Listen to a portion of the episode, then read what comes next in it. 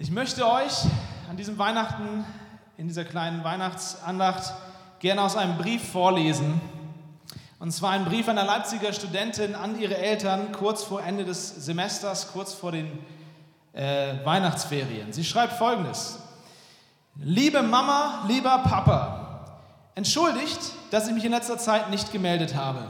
Es war eine schwierige Zeit. Zuerst war da dieses Feuer, das in meinem Wohnheim ausgebrochen ist. Ich musste aus dem Fenster springen, um mich zu retten. Dabei habe ich mir das Bein gebrochen. Im Krankenhaus habe ich dann diesen netten Krankenpfleger getroffen. Letzten Samstag haben wir dann geheiratet. Meine Freunde finden, dass unser großer Altersunterschied und die völlig verschiedenen kulturellen Hintergründe, aus denen wir kommen, kein Grund zur Sorge sind. Wir lieben uns ja so doll. Was ihr bis jetzt gelesen habt, ist alles erfunden. Keine Sorge, nichts davon ist passiert. Passiert ist jedoch Folgendes. Ich bin durch meine Examensprüfung gefallen. Doch bevor ich an Weihnachten nach Hause komme, wollte ich diesen Fehler in die richtige Perspektive rücken. Die richtige Perspektive. Auf die richtige Perspektive kommt es an. Und ich fand diesen kleinen Brief sehr passend, denn um etwas ganz Ähnliches geht es auch in der Geschichte, von der wir gerade gehört haben. In der Weihnachtsgeschichte. Da gibt es unheimlich viel Stoff für sentimentale Weihnachtsgefühle. Das sind Maria und Josef auf der Suche nach der Herberge. Am Ende bleibt nur noch der Stall und das Kind wird in eine Futterkrippe ge äh, gegeben und dann sind da diese ganzen Tiere. Das sind alles schöne kleine Details. Dann kommen diese Weisen aus dem Morgenland, die Geschenke vorbeibringen und natürlich sind da auch noch ein paar Hirten vom Feld.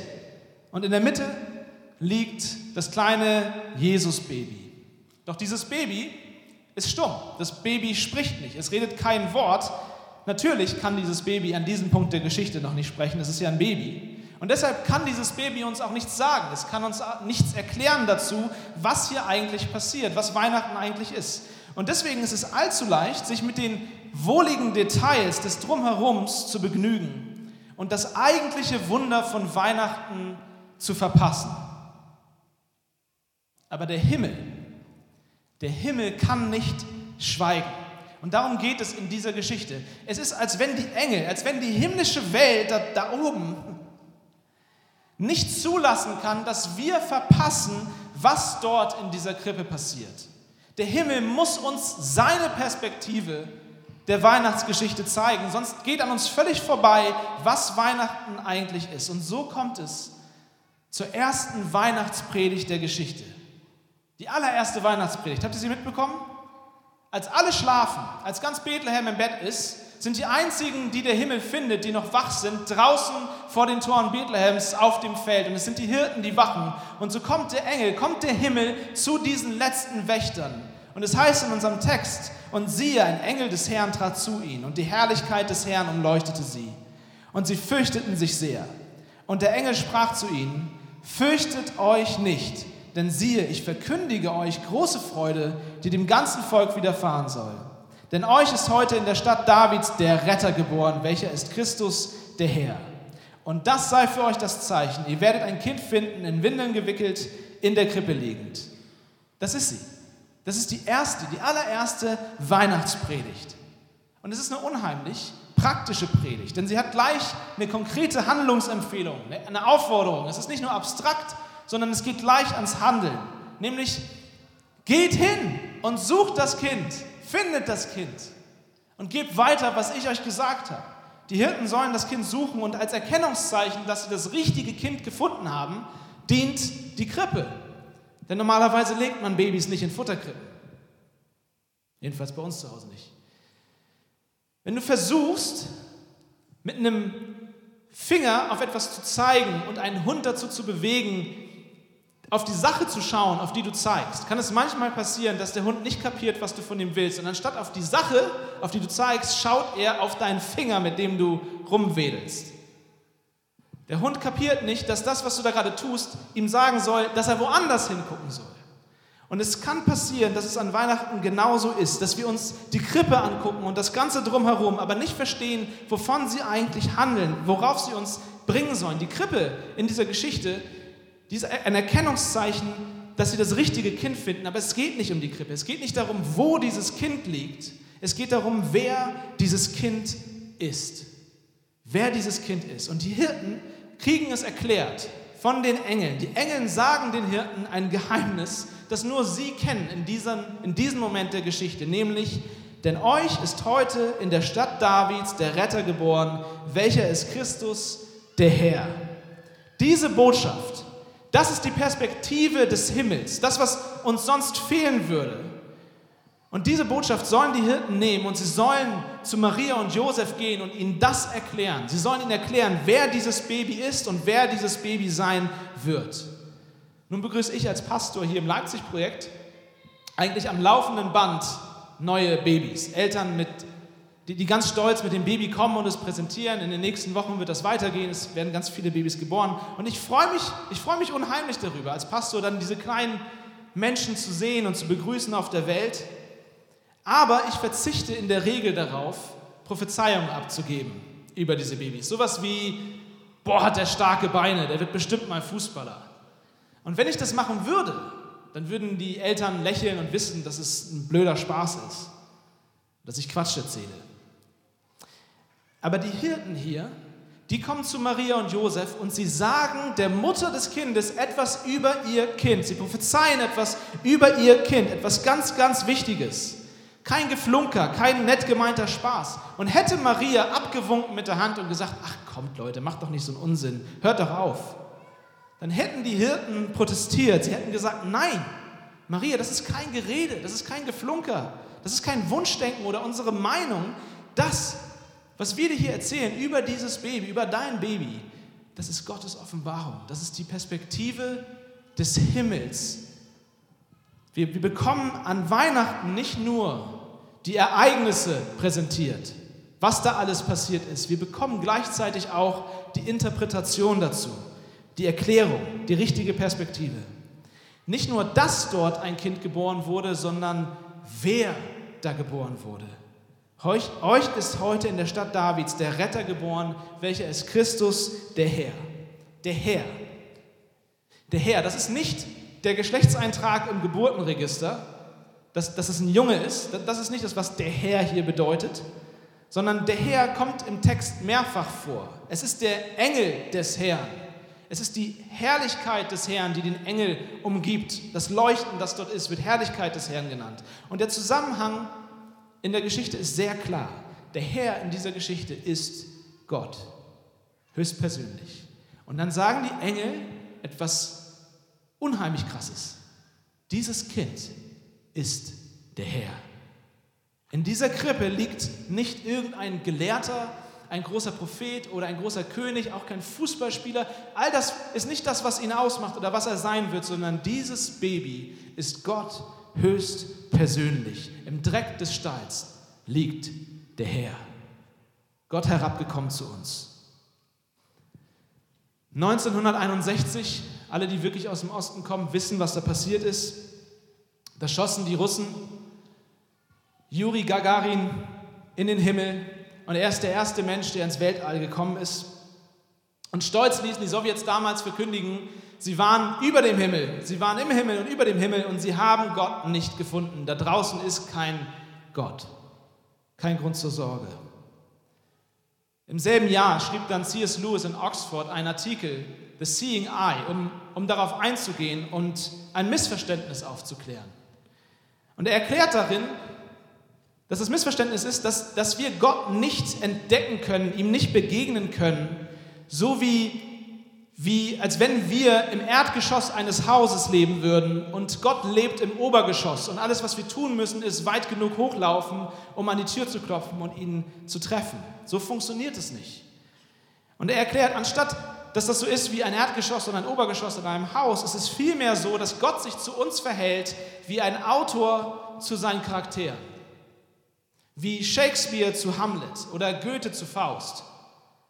Shakespeare ist der Schöpfer von Hamlets Welt. Shakespeare ist der Schöpfer von Hamlet selbst. Aber der einzige Weg, wie, wie, wie Hamlet etwas über Shakespeare wissen kann, wie er Shakespeare begegnen kann, ist, wenn Shakespeare sich selbst in die Geschichte hineinschreibt. Wenn der Autor sich selbst in die Geschichte von Hamlet hineinschreiben würde. Wenn er selbst in diese Welt hineinkommt. Und wisst ihr was, Freunde? An Weihnachten hat Gott genau das getan. Er hat sich in unsere Geschichte geschrieben. Doch eigentlich, wenn ich ehrlich bin, ist das ein zu schwaches Bild. Das ist nur ein Versuch, das zu erklären, aber eigentlich ist es zu schwach. Denn beachtet, in der Geschichte heißt es, er ist geboren. Er ist geboren, nicht erschienen. Die Engel, die erscheinen, die, die ploppen auf, helles Licht und dann sind sie wieder weg. Sie erscheinen kurz. Aber dieses Kind, der Herr, er wird tatsächlich geboren. Er wird wirklich einer von uns. Er wird Fleisch und Blut. Er entscheidet sich wirklich, das gleiche Leben wie wir alle zu erdulden, zu leben. Er wird uns ganz gleich, er wird uns ganz nah. Näher geht nicht. Und beachtet auch, dass die Herrlichkeit des Herrn, von der hier geredet wird in dem Text, die Herrlichkeit ist nicht in der Krippe, ist faszinierend, oder? Wenn du mal darüber nachdenkst, warum ist die Herrlichkeit des Herrn dort draußen auf dem Feld vor den Toren Bethlehems, während eigentlich der Herr selbst in der Krippe ist? Warum ist seine Herrlichkeit dort und er ist hier? Die Bibel sagt in Philippa 2, obwohl er Gott war, bestand er nicht auf seinen göttlichen Rechten, sondern er verzichtete auf alles. Er nahm die niedrige Stellung eines Dieners an und wurde als Mensch geboren und als solcher erkannt. Gott legt seine Herrlichkeit ab, um voll und ganz einer von uns zu werden. Das ist das Mysterium, das ist das Wunder von Weihnachten. Gott spielt nicht Mensch, tut nicht so, als wenn er einer wäre. Er wird tatsächlich einer von uns. Dort in dieser Krippe liegt der wahre Gott, aber als zerbrechliches Baby. Nun, normalerweise endet das Stück, wenn der Autor die Bühne betritt. Normalerweise gehen dann die Vorhänge zu, der Autor tritt auf die Bühne und verbeugt sich und die Leute klatschen und das Stück ist vorbei. Doch dieser Autor, der kommt anders in sein Stück. Er kommt anders auf die Bühne. Er kommt wirklich als einer der Charaktere. Er wird wirklich einer von uns. Wenn das nicht so wäre, hätten die Hirten allen Grund gehabt, sich zu fürchten. Ich weiß nicht, ob ihr es gesehen habt, aber der Engel kommt und alle haben Angst. Und in dem Text heißt es im Griechischen, sie hatten Megaphobie. Das brauchen wir nicht mehr übersetzen eigentlich. Sie hatten mega Angst. Und dann sagt der Engel, wow, wow, wow, wow, keine Angst, Leute. Ich komme nicht, um euch Angst zu machen, sondern um euch mega Freude zu bringen. Und es ist leichter gesagt als getan. Der Engel sagt, keine Angst, aber was sie sehen, ist diese Herrlichkeit, dieses Leuchten des Herrn. Es ist auf einmal unglaublich hell und diese himmlischen Wesen sind dort und die sagen dann, hey, keine Angst, aber ich kann mir gut vorstellen, dass die Hirten noch mehr Angst hatten. Denn diese Hirten im Angesicht dieses hellen Leuchten von der Herrlichkeit Gottes müssen gemerkt haben, dass dieses Licht auch in ihr Herz scheint. Dort, wo bisher Dunkelheit und dunkle Flecken und Schatten sind. Das Problem mit Licht ist, dass Licht Dunkelheit austreibt. Ich habe vor vier Jahren ein Gespräch gehabt mit einem Obdachlosen. Das passiert öfters mal, gerade in den richtig kalten Monaten. Jetzt gerade geht es ja eigentlich. Aber wenn es richtig kalt ist, dann kommen häufiger mal Obdachlose bei uns ins Büro rein. Wir haben so einen Schaufensterladen, setzen sich kurz rein, trinken einen Tee, wollen ein bisschen reden. Und ich hatte eine Unterhaltung mit diesem einen Mann, die ich nie vergessen werde. Und er hat viele Sachen gesagt, die mich durcheinander gebracht haben und die ganz schön hart waren. Aber zwei Beobachtungen will ich mit euch teilen, die habe ich mir damals aufgeschrieben. Nämlich, der hat ganz, ganz viele schlimme Dinge erlebt. Wirklich schlimme Dinge. Und was mir aufgefallen ist, dass das Schlimmste, was ihm widerfahren ist, das, was ihn wirklich nachhaltig fertig gemacht hat, all diese Dinge, die haben ihm andere Menschen angetan. Der hat auch Unfälle erlebt, Schicksalsschläge, für die keiner was kann. Aber die schlimmsten Wunden in dem Leben dieses Menschen waren Misshandlungen von anderen Menschen. Und das Zweite, was mir aufgefallen ist, ist, dass er sich quasi permanent bei mir entschuldigt hat. Vom ersten Moment, wo er reinkam. Er hat sich entschuldigt, dass er so riecht. Er hat sich entschuldigt, dass, es, äh, dass er so laut ist, er hat sich entschuldigt, dass er hier ist, er hat sich entschuldigt, dass er so lange redet, er hat sich andauernd entschuldigt für seinen Rucksack, dass der so groß ist. Und ich habe es gar nicht verstanden, warum entschuldigt er sich die ganze Zeit? Und irgendwann habe ich ihm einfach gesagt, du, du musst dich nicht entschuldigen, du hast gar nichts falsch gemacht. Und er guckte mich an, und ich werde das nie vergessen, er guckt mich an und sagt, doch, ganz viel, ganz viel. Und ich weiß, die meisten von uns hier können sich damit jetzt nicht unbedingt identifizieren. Wir sind nicht vielleicht in der gleichen Situation wie dieser Obdachlose. Aber jeder Mensch, der nicht völlig blind durch dieses Leben läuft, der hat erlebt, dass es Menschen sind, dass, es, dass wir es sind, du und ich, die das größte Leid unter uns Menschen verursachen. Das Problem ist nicht einfach irgendwo nebulös da draußen sondern das Dunkel befindet sich hier drinnen. Und jetzt kommt die Herrlichkeit des Herrn zu diesen Hirten, leuchtet wie ein Scheinwerfer in diese Herzen hinein.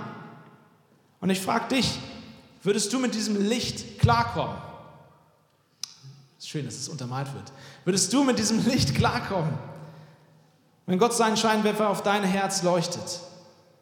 Aber Gott kommt nicht, das ist der Punkt. Gott kommt nicht in seiner Herrlichkeit. Er kommt nicht als Autor auf die Bühne und beendet das Ganze und sagt, jetzt reden wir mal Tacheles. Er kommt nicht als Richter, sondern er kommt als Retter. Und er kann nur als Retter kommen, weil er als einer von uns kommt. Weil er wirklich den ganzen Weg von ganz oben bis ganz unten geht. Denn euch ist heute in der Stadt Davids der Retter geboren. Der Retter. Und ich weiß nicht, ob sich noch jemand daran erinnert, es gab vor 13 Jahren gab es dieses Grubenunglück von San Jose. Erinnert sich da jemand dran? 2010, am 5. August 2010, da wurden 33 Bergleute 700 Meter in der Tiefe von Schutt zugeschüttet. Ein Bergschlag hat sie zugeschüttet. Kinder, könnt ihr euch das vorstellen? Ich weiß nicht, ob ihr wisst, was 700 Meter sind, ja, aber hunderte von Metern unter der Erde im völligen Dunkeln, nichts, kein, keine Möglichkeit wieder hochzukommen, kein Weg, der wieder nach oben führt, ohne jede Möglichkeit herauszufinden, ob überhaupt jemand mitbekommen hat, was dort, was dort passiert ist. Und die Regierung damals in Chile hat eine riesige Rettungsaktion gestartet. Die NASA ist mit eingestiegen und alle haben versucht, diese Leute da rauszukriegen. Und dann tatsächlich nach ein paar Wochen haben sie Kontakt herstellen können eine erste Testbohrung ist durchgekommen zu den Bergleuten. Und nachdem man Kontakt zu den Verschütteten aufgenommen hatte, fing man dann an, ihnen Kleidung zu senden und Nahrung zu senden. Sogar Internetzugang haben sie bekommen. Sie konnten sogar Fußball gucken da unten. Da müsst ihr euch vorstellen, diese 33 Männer, 700 Meter unter der Erde und sie haben ein relativ komfortables Leben dort unten. So komfortabel wie es geht, 700 Meter unter der Erde. Ja? Es ist relativ komfortabel, aber es ist immer noch 700 Meter gefangen in der Tiefe, ohne zu wissen, ob sie jemals je lebend aus dieser Grube rauskommen würden. Sie sind völlig unfähig gewesen, sich selbst zu befreien, sich selbst zu retten. Sie waren völlig darauf angewiesen, dass da von oben jemand kommt. Wisst ihr, selbst der Stärkste und der Beste und der gut aussehendste von denen, der hatte keinen Vorteil, der war genauso hilflos wie der Schlechteste und hässlichste und übelste Kerl von denen. Diese Unterschiede haben alles nichts gebracht, weil sie alle gleichermaßen verloren waren, dort unten 700 Meter unter der Tiefe. Und dann im Oktober 2010 erreichte Emanuel González, und ich liebe das, weil Emanuel bedeutet wörtlich Gott mit uns. Emanuel González, einer der Rettungsleute, kam mit einer Rettungskapsel heruntergefahren in die Kammer der Bergleute, wo die 33 gefangen waren. Und ich weiß nicht, ob ihr euch daran erinnert, aber als er aus der Kapsel stieg, wisst ihr, was da passiert ist? Als er runtergekommen war, aus der Kapsel steigt und die 33 sehen ein neues Gesicht, da sind die in Jubel ausgebrochen, Klatschen ausgebrochen, alle umarmten sich, feierten ihn in wilder Freude. Warum? Weil sie wussten, sie können sich nicht selbst retten aus ihrer Situation. Aber wenn er von dort oben zu uns hier runterkommt, dann können wir von hier unten auch dort hoch. Welche Distanz hat Gott überwunden, um bei uns zu sein? Wie weit, wie tief ist er für dich gegangen? Um uns zu retten, musste er den ganzen Weg zu uns herabsteigen. Das heißt, er musste auch seine Herrlichkeit, alles hinter sich lassen, alles ablegen und wirklich ein menschliches, zerbrechliches, kleines Wesen zu werden in der Krippe. Er wurde ganz einer von uns, damit er uns ganz zu den Seinen machen kann. Einer der Kirchenväter, Athanasius von Alexandrien, er hat es folgendermaßen ausgedrückt. Er hat gesagt, er wurde, was wir sind, damit wir würden, was er ist. Das ist das Wunder von Weihnachten. Der Sohn Gottes wird Mensch, damit wir, du und ich, Kinder Gottes sein können. Das ist das Evangelium von Weihnachten. Aber eine gute Predigt, und damit will ich schließen, muss praktisch enden. Das haben wir vorhin von den Engeln gehört. Und ich habe euch vorhin Philippa 2 zitiert, aber ich habe den Zusammenhang ausgelassen. Lasst es mich nochmal lesen im Zusammenhang. Da heißt es nämlich, geht so miteinander um, wie Christus es euch vorgelebt hat. Obwohl er Gott war, bestand er nicht auf seinen göttlichen Rechten, sondern verzichtete auf alles. Er nahm die niedrige Stellung eines Dieners an und wurde als Mensch geboren und als solcher erkannt. Seht ihr die praktische Handlungsempfehlung in dem Text? Geht so miteinander um, wie Christus es euch vorgelebt hat. Wie hat er es uns vorgelebt? Gott ging die ganze Distanz. Er ist ganz herabgekommen. Er hat sich uns völlig, er hat sich selbst geschenkt. Er hat uns sich ganz geschenkt. Gott hatte nichts Größeres, nichts Besseres, das er uns hätte schenken können, als sich selbst. Und wenn wir, wenn du und ich heute jetzt Weihnachten feiern und wenn wir nachher nach Hause gehen und das wirklich verstanden haben, was Weihnachten eigentlich ist, dann muss uns das verändern. Geht so miteinander um, wie Christus es euch vorgelebt hat. Das bedeutet, schenkt euch einander. Geschenke sind wunderbar heute Abend. Ein ruhiger Abend mit gutem Essen ist wunderbar. Aber ganz ehrlich, all das ist völlig bedeutungslos, wenn ihr euch nicht einander schenkt. Manch einer hier, der würde sich freuen, wenn es Weihnachten mal keinen Streit gäbe. Aber ich will dir sagen, Weihnachten ist nicht einfach nur Waffenruhe für einen Abend. Weihnachten ist viel, viel mehr. Weihnachten ist der Tag, an dem jemand die größte Distanz überwunden hat, die es gibt, um sich dir zu schenken. Und ich will dich auffordern, schenkt euch das an diesem heiligen Abend. Schenkt euch einander, seid ganz beieinander und ahmt Christus nach. Amen.